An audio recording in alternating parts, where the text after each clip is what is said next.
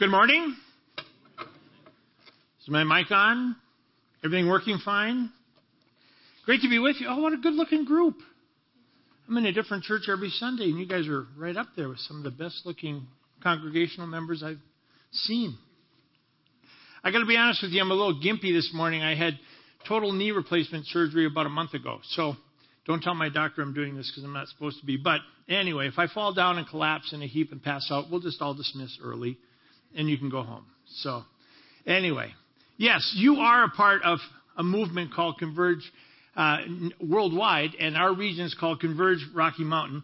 God's people coming together, God's people converging together to accomplish God's purposes in the world.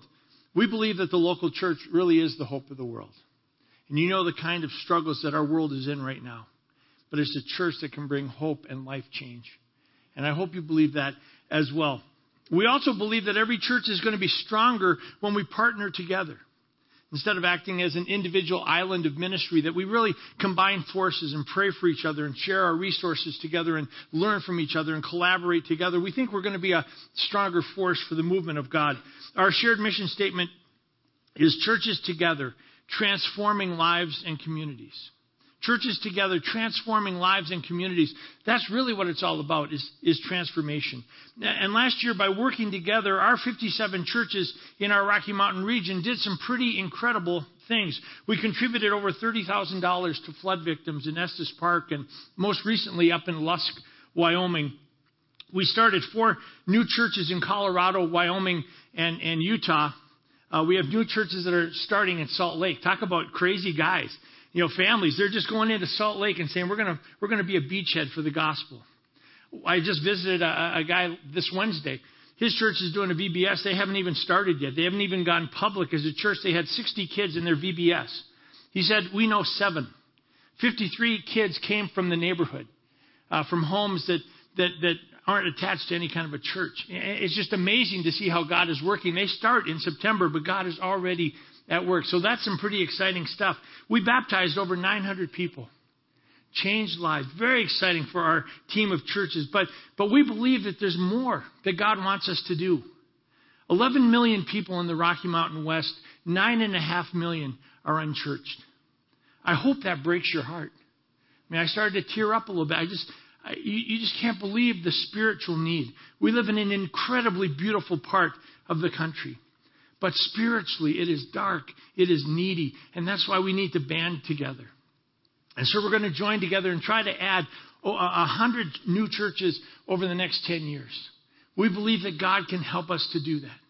It's going to take people, it's going to take resources, it's going to take uh, a lot of planning and, and, and wisdom in knowing where to start the churches. But we believe that if we just blanket the Rocky Mountain West with Christ centered, healthy, thriving churches, we're going to see a lot of life change happen. And that's really what it's all about. Whether it's flood relief or compassion projects or like Pastor Jimmy going around the world. I was in Guatemala where they're where they're serving really cool church that they're working with down there. Just amazing. All, all, all that we do is really about transformed lives and communities. We want to see Christ like change take place. In fact, that's the, the theme I want to talk about this morning. I want to explore the idea that this kind of radical spiritual transformation in our region and in our world is going to happen best when it first happens in us, when it first happens in our churches. So if you have your Bibles, turn to Colossians 3 1 through 17, or maybe your smartphone or your iPad, your toaster, whatever you're reading your Bible on these days. And we're going to let this passage guide us this morning. Let's pray before we start. Heavenly Father, we come before you. A lot of busyness. I don't know what people were dealing with as they came over here today. The rush, the, the thoughts, the worries, the anticipation of an event later on today. But for right now, we just want to bracket this time out for you. We want to sit at your feet. We want to learn the lessons that you have for us. Lord, you know everyone in this room so much better than I do. Just take my words and personalize them for everybody, including me. Challenge all of us to learn and to grow. We give this time to you. In Jesus' name, Amen. I'm guessing that most of you have heard or, or seen the show Extreme Makeover Home Edition. Was on a couple of years ago. I don't know if you're familiar with that show, but you know, Ty Pennington and his design team would show up at a needy family's dilapidated home and they'd send them away to, to Disney World. And in a short week, they would turn the, their mess of a house into a mansion. Are you familiar with what I'm talking about? Have you seen that? Maybe you remember the climactic scene where the family is back, but they can't see their house because there's a big bus in the way. And there's all the crowd of volunteers and they're chanting, move that bus, move that bus until the bus finally pulls away. And there in front of the family is this spectacular new home. And it is so beautiful that their knees buckle and they start to cry. And Ty gives them a tour of the whole thing and it's all sponsored by Sears. Am I coming close to capturing the moment? For those of you who have, I'm having a heart attack here. Our, just one second. Okay, now I'm good. All right. Now, just imagine if this happened. The crowd is chanting, move that bus, move that bus. The family is there. Ty is there. The bus rolls away. And there in front of the family is the same old mess that was there a week ago. And there's a gasp in the crowd. What's this? And Ty has to step up to the microphone and say, I'm sorry, folks. I know this isn't what you were expecting, but, but our hands were tied.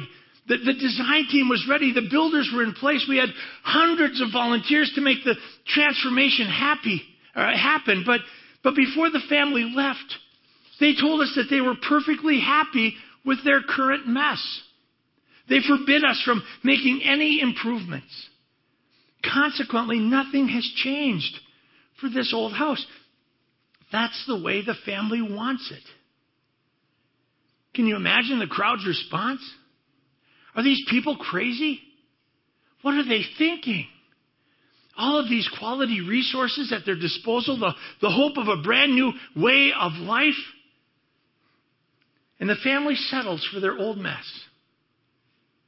Who would make a bad choice like that? And it would be a bad choice, wouldn't it? Certainly a very unwise choice. But I wonder if many believers don't make that unwise choice all the time. Think about it. Before Christ, our life is a mess, isn't it? Polluted with all kinds of sinful, unhealthy coping mechanisms. We'll do anything that we need to do just to try to survive life. We'll lie, we'll cheat, we'll steal, we'll undercut, we'll do whatever we need to do. We'll self medicate with all kinds of different things just to try to get through the day. We're at war with God. We're headed for a Christless eternity in hell. But then we put our faith in Christ, and everything changes. Our sin is forgiven. Our stained life is purified with His righteousness. Our place in God's family is secure. A boatload of heavenly supernatural resources are now at our disposal. In reality, our Heavenly Father invites us into a whole new way of life, not just in heaven, but right now, right here on earth. An extreme makeover life edition. Romans 8:29 declares, that God's desire, His divine destiny for every one of His adopted children is that we be conformed to the image of His Son, Jesus. That, that day by day, we progress to looking and acting and reacting to life's situations just like Jesus would if He were in our place. To become like Jesus. That's the reality that every believer has been resourced for. But here's the problem. A lot of times, that transformation never really takes place. Oh, positionally, theologically, positionally, every true believer does stand righteous before a holy God because of the work of Christ on the cross. But I'm talking about practically speaking. Many times we don't see those day to day spiritual changes taking place. Maybe you know of somebody that put their faith in Christ a year ago or, or, or, or decades ago. They're, they're, regular church attenders. They, they go to life group every week. They've taken tambourine lessons to, to be up here with Tyson on the worship team. And, and, you know, but, but after years of being in church, After years of being around other believers, the bus pulls out and they're standing in front of us is still the same old worry filled, self reliant, angry soul that supposedly went through this redemptive metamorphosis years ago. And you really do have to ask why. Why would you hang on to your old habits and patterns from the past when God is offering you so much more? To be honest, I have to ask myself that. Every time I talk about this, I'm convicted with my spiritual journey and how often I fall, how often I don't look like Jesus. But I do want to look like him. And I bet I bet you do too. And it's critical not just for our sake, but, but for the sake of the kingdom. Because you see, when we look like Jesus, not only will we finally realize the abundant life that has been promised to us as God's people, but we will also become exceptional witnesses for the kingdom of God. Because you see, when people can see Jesus in you, when people see Jesus in the life of this church, when they see the hope and the joy and the strength and the wisdom that you're living with, they're going to say, My life is so empty. Whatever you have, I want it in my life. And you're going to see life after life after life transformed for the kingdom. So the question is how? How can we experience a spiritual makeover that leaves us looking more and more like Jesus? Paul gives us some answers today in Colossians 3 1 through 17. We're going to look at three choices that we need to make every day, choices that will lead us to a transformed life. Here's the first choice. Do you, I think, do you have this on, on your program? I didn't see you.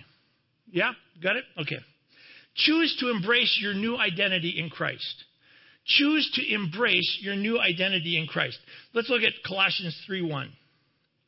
Paul writes, Since believers, you have been raised with Christ. We have to stop right here. It's just a small fragment, but it contains an incredibly pivotal truth. It's so important. We can't miss it. Since you have been raised with Christ, Paul is saying that when you put your faith in Jesus Christ as your Lord and Savior, a resurrection took place. Your resurrection. The old you died. It went into the grave, and a new you was born again. Paul puts it this way in 2 Corinthians 5:17, in Christ. Once you've put your faith in Christ, we are a brand new creation. Not refurbished, not retrofitted. We are a brand new creation. The old us, with our mistakes and our and our past and our and, and sin's power over us, it's completely wiped out, and a new life with Christ begins. Again in Galatians 2:20 Paul writes, "I, the old me, has been crucified with Christ, and I no longer live. I'm in the grave, but Christ now lives in me." You see, when you put your faith in Jesus, you may look in the mirror and see the same old you, but please believe me, you are not the same old you. You may even see some of your old flawed habits and negative patterns popping up now and again. But here's the deal those patterns no longer have the power to define who you are. You used to be a victim to them. Now you can be a victor over them. When you put your faith in Christ, you are born again as a citizen of God's kingdom, and it is now God who will define who you are as His child. You used to have to fend for yourself, make every decision on your own, but now you have the King of Kings residing within you. And He's there to help you with every decision. He's there to give you the strength that you need for every situation that comes your way. Jesus is with you to help you live a kingdom kind of life right here on earth. And that is an amazing truth, but it's a truth that we often forget. So many times as Christians, we run around our lives and completely forget that we have Jesus with us, that we're a new person. We just keep on living like we did before Christ was there. So, to jog our memories this morning, I want us to look at some characteristics of our new identity in Christ. Do you have another insert with this on there? Is, did you get that? Nice. All right. So, I want us to read that together. And, I, and if you're a believer, if you've put your faith in Christ, I want you to let these truths sink in this is not what you're trying to earn, what you're trying to become. This is who you are right now because of the work of Christ. And if you're not a Christian, these will all be true about you once you make Jesus the Lord and Savior of your life. So let me read through these together. We'll all read through them together. Not the references, just the declarations, okay? And just, just let this remind you of who you are now as a Christ follower. Here we go. In Christ, I am a saint. I am blessed with every spiritual blessing. I am holy, blameless, and covered with God's love. I am chosen. I am God's child. I am redeemed and forgiven. I am identified by the Holy Spirit in me. I am God's masterpiece. I am near to God. I can come into God's presence with freedom and confidence. I am a minister. I am a member of Christ's body, the church. I am declared not guilty. I can no longer be condemned. I am set free from the law of sin and death. I am born of God, and the evil one can't touch me. I am a new creation. I am Christ's friend. I am complete. That's what's true about you if you're a Christ follower this morning. And I would encourage you to keep that insert handy or maybe put it on your smartphone, but just review it on a regular basis so that you don't forget that you're not who you used to be. You're someone completely different in Christ. And it's living with this ongoing awareness of our new identity that provides the foundation upon which our transformation towards Christlikeness can take place. But you're going to need to make a choice. Every day, the old you is going to tug at your heart and pull you back to kind of just living life on your own. You have a spiritual enemy that's going to do all he can to make you forget that Jesus is residing in you. He's going to say that change is impossible. Those old habits and patterns, you'll never be able to overcome them. But when those attacks come, that's when you need to rise up and declare, I have been crucified with Christ and I no longer live. But now Christ lives in me. And because of that, I can live like a child of the King. Choose to embrace your new identity in Christ. You're not who you used to be. Second choice, as we journey towards Christlikeness, choose to download and activate a new operating system. Choose to download and activate a new operating system, a kingdom way of life that is compatible with your new identity in Christ. But a year and a half ago, our family got a new PC and it came with Windows 8. Now, at the time, Windows 8 was radically different than any other operating system that Windows had put out. Some of our old programs didn't work. So my wife and I had to learn how to work Windows 8, you know, where the apps were and how the drop downs and everything. And it took us a couple months to get a feel for it. But, but after we learned it, we, we, we liked it. It looked good. It was fast. It didn't crash. It was so much better than a Mac. I'll just pause, pause. Now Windows 10 is coming out, so we're excited about that. But you see, to take advantage of our new computer, we really had to learn and understand and, and, utilize a new operating system. Does that make sense? Paul says the same is true for believers that want to become like Jesus. Look at the passage, still in verse 1. He writes, Since then you have been raised with Christ, set your hearts on things above, where Christ is seated at the right hand of God, signifying the power and the authority of Jesus who now lives in us. We've got a powerful God in us. Set, set your minds on things above, not on earthly things. Look at this. For you died. Remember? You died. There was a resurrection. And your life is now hidden with Christ in God. When Christ, who is your life, appears, then you also will appear with him in glory. Paul is saying, believers, instead of staying preoccupied with the, the ways of the world and all of the things that used to just absorb you for so many years, it's time to make a shift. It's time to shift your focus onto the kingdom. That's where you belong now. Set your hearts here speaks of bringing the basic desires of our life into harmony with God's kingdom desires. Set our minds speaks of the renewing of our minds through God's word, but also adopting a new set of, of, of kingdom values and passions. It literally could be translated get excited about what the Lord gets excited about. The things that motivated Jesus as he walked the earth. That's what you should be passionate about. And then, just in case there's any confusion over a worldly operating system and a kingdom operating system, Paul goes on to get specific. Look at verse 5.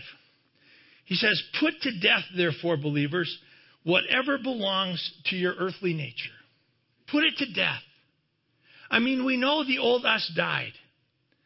But every once in a while, we have these like zombie behaviors that come back from the dead. You know what I'm talking about? And we put them to death, and then they come back. And those corrosive attitudes or behaviors or competition or anger or, or something that, that drags us down. And, and Paul says you used to have to be a victim to that. It would just suck you in and you'd go with it, but not anymore. Now, as a believer, through the power of Christ, you need to rise up and drive a wooden stake through that behavior's heart.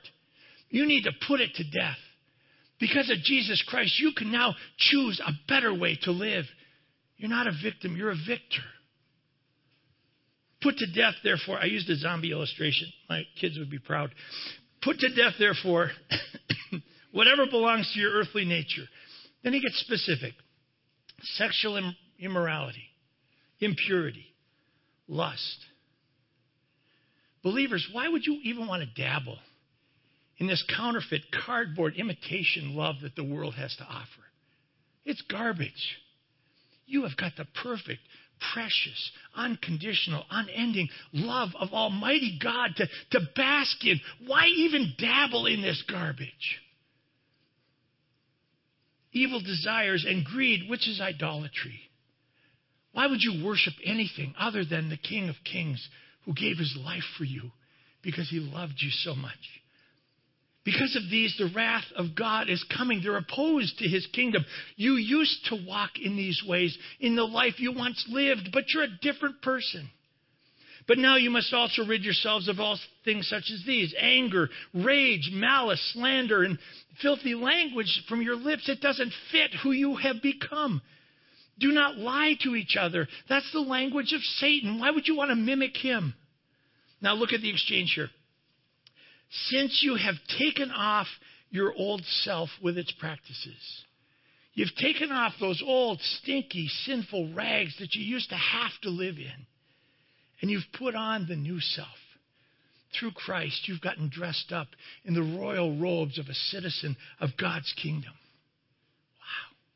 Big switch which is being renewed in knowledge in the image of its creator.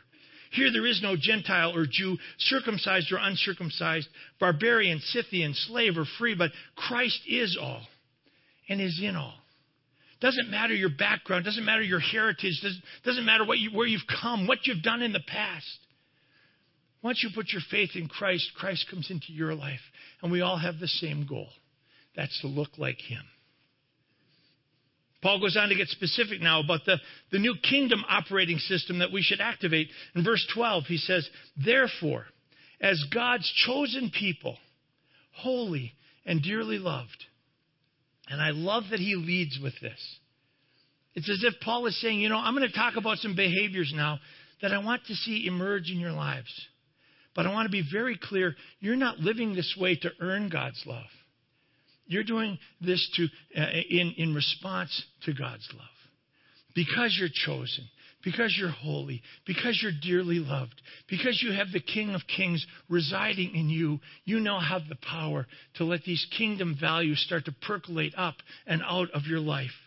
And so he says, clothe yourself with compassion and kindness, humility, gentleness, and patience. Bear with each other, literally put up with each other and forgive one another if any of you has a grievance against someone. Forgive as the Lord forgave you. Remember? Remember all that God has forgiven you of? Express that kingdom value to someone else who needs it. And over all these virtues, put on love, which binds them all together in perfect unity.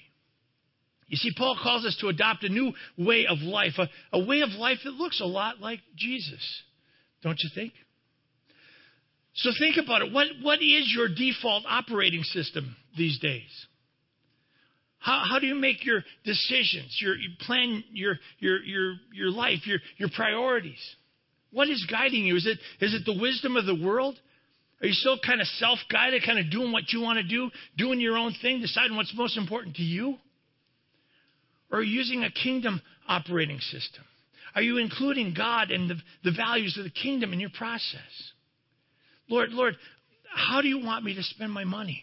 What are the priorities? Where do you want me to invest? I've got to make this decision with this employee. Should I invest in them or cut them loose? Lord, help me understand what I should do here. Show me how I can be a more compassionate person. How, how do you want me to, to build into my kids? Is it the world or is it the kingdom that are guiding your decision making? It's only God's way that will lead you to a life just like Jesus. Well, the third choice you need to make if you want to become more and more like Jesus, and it is a journey, it is a process.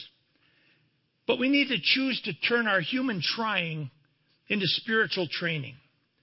We need to choose to turn our trying into training. I don't know about you, but, but when I see this exchanged life that Paul calls us to, taking off the old rags and putting on the robes, my immediate response is to feel really guilty because I know how far short I fall in what he's calling me to. And I say, I've got to try harder. I've just got to try harder to, to, to shift my heart and my mind to things above. I've got to try harder to, to get rid of those behaviors that keep tripping me up. I've got to try harder to look like Jesus. But the harsh reality is, just trying harder through my own human strength and willpower is not going to be enough. Because in and of myself, I don't have what it takes to transform my life and make myself like my King of Kings. I can't do it, and honestly, neither can you. If you're trying to, to look like Jesus through your own efforts, save yourself a lot of disappointment and just give up now. It is not going to happen. You can't self will your way into a perfect Christian life. It can't happen through us just trying. But it can happen as we enter into a life of spiritual training. That's Paul's point in 1 Corinthians 9 24 through 27. Paul writes, Do you not know that in a race all the runners run, but, but only one gets the prize? Run in such a way as to get the prize. Get intentional about how you're living your life. Everyone who competes in the games goes into strict training. They do it to get a crown that will not last, just a, a wreath they can wear on their head, but, but we do it to get a crown that will last forever. Therefore, I do not run like a man running aimlessly, says Paul. No, there's a point to my life. That point is to look like Jesus and to carry out his work in the world. I do not fight like a man beating the air. No, I'm very clear on who my spiritual enemy is. I know the behaviors that I have to put to death.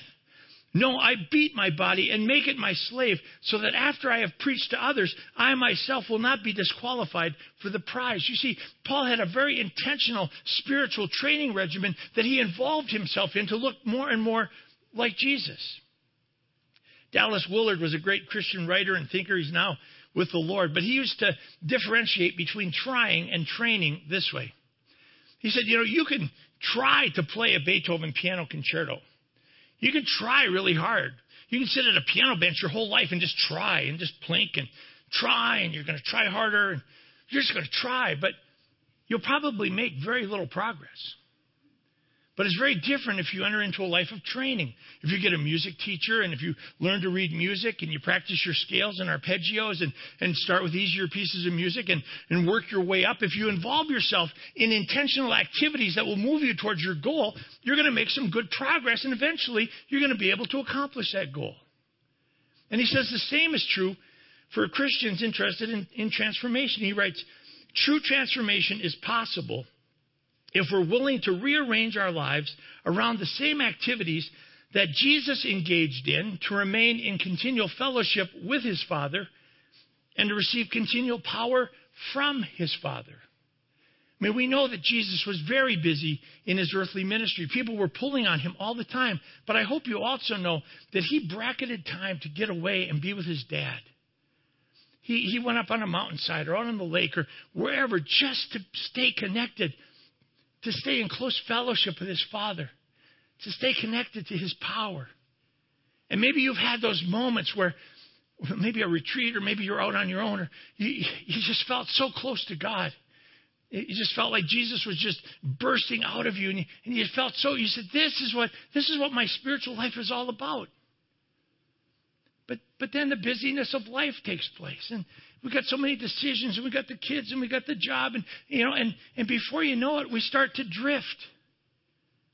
And, and our fellowship with God is distanced, and we didn't even realize it, but we're not living in His power anymore. We're living through our power.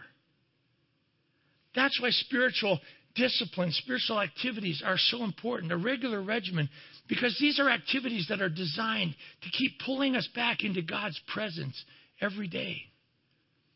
So important for us to have a training regimen. Just like we do physically, we need it spiritually as well.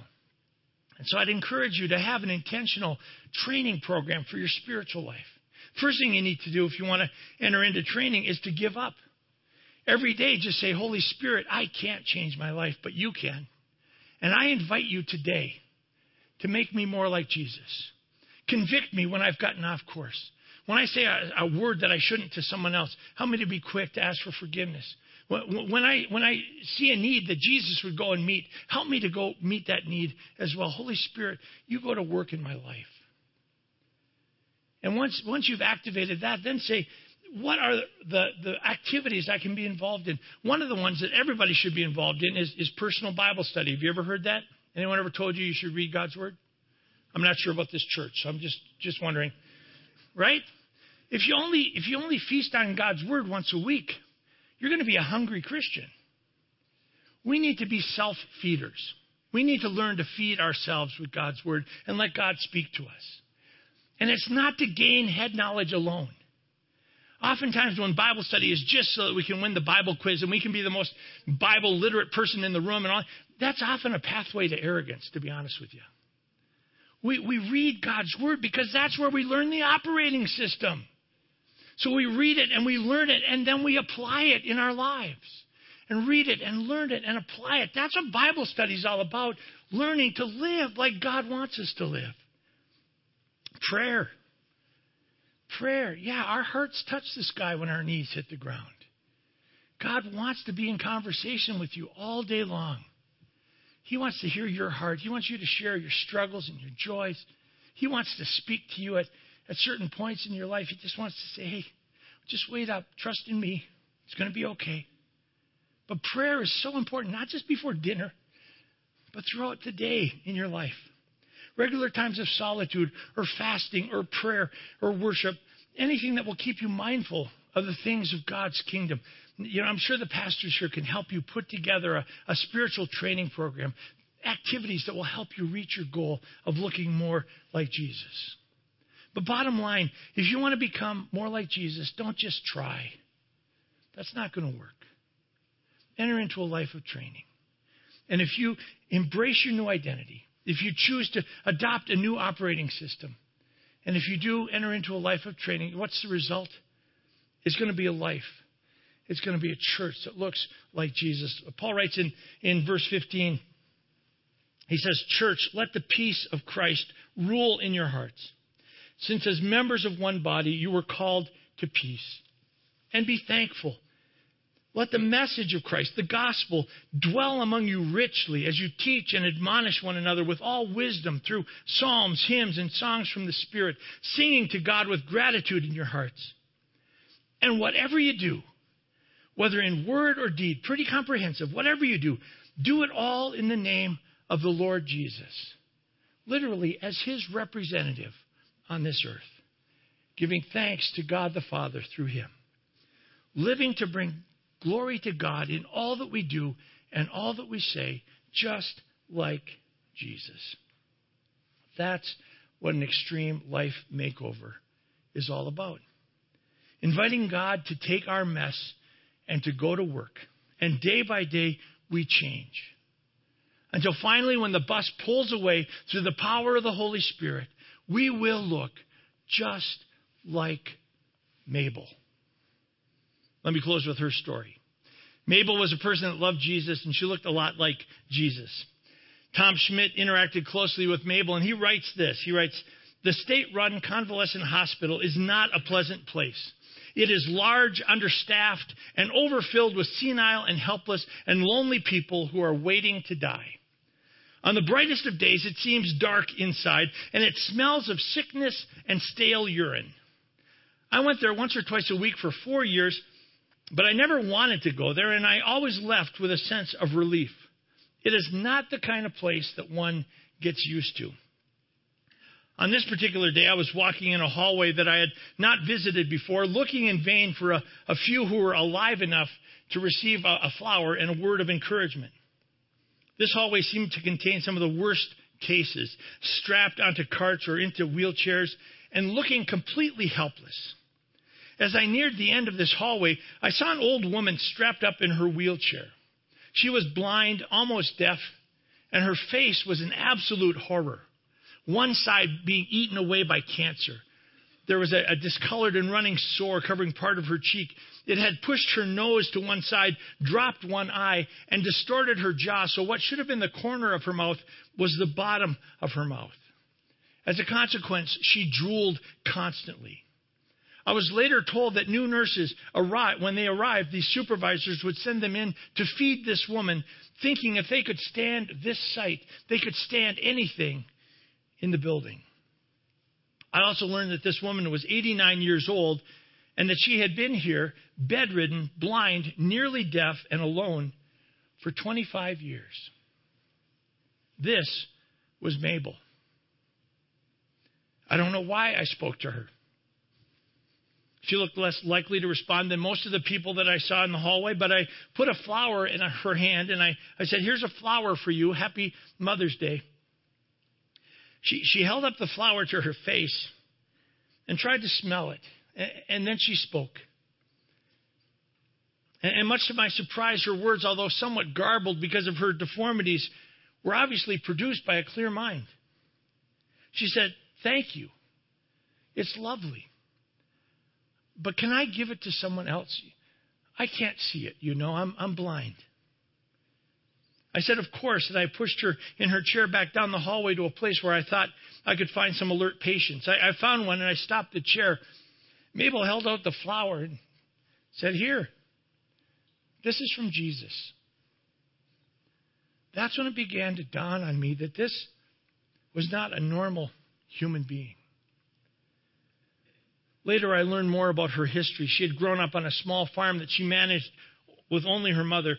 After her mother died, she worked the farm alone until blindness set in. Eventually, her illness drove her to the convalescent hospital.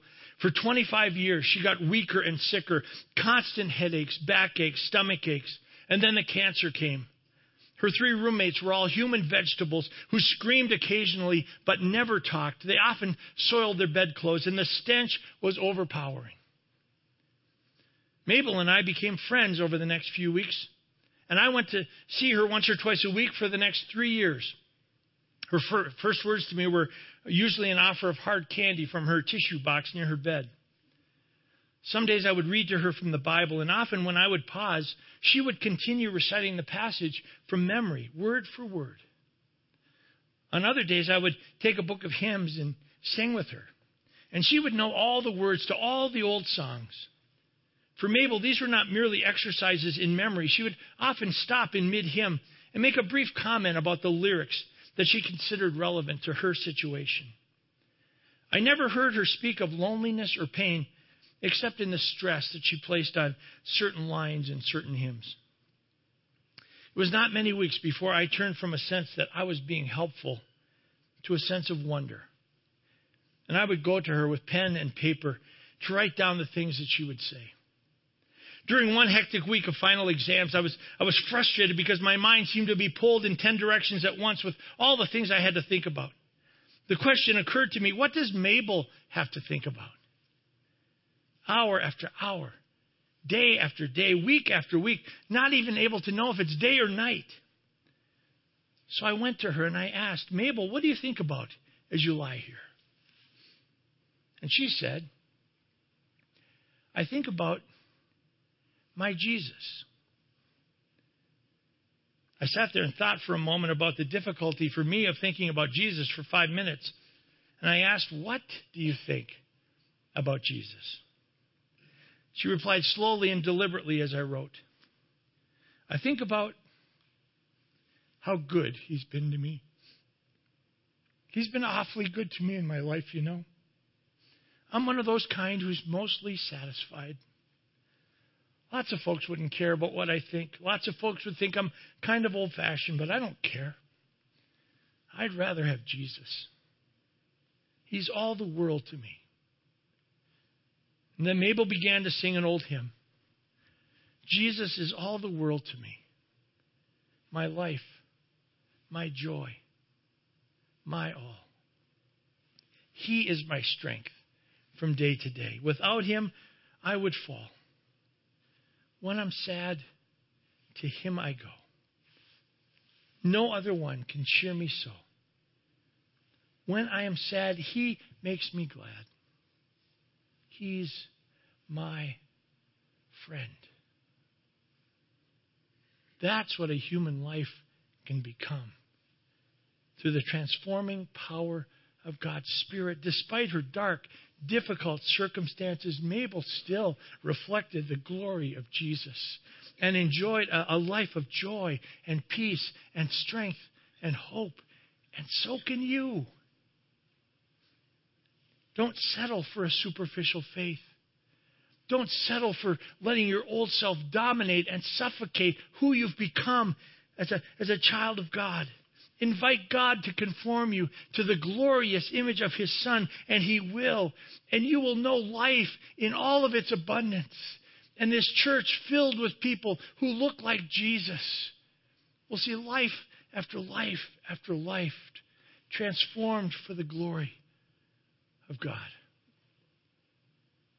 To become like Jesus. It can happen. Let's pray.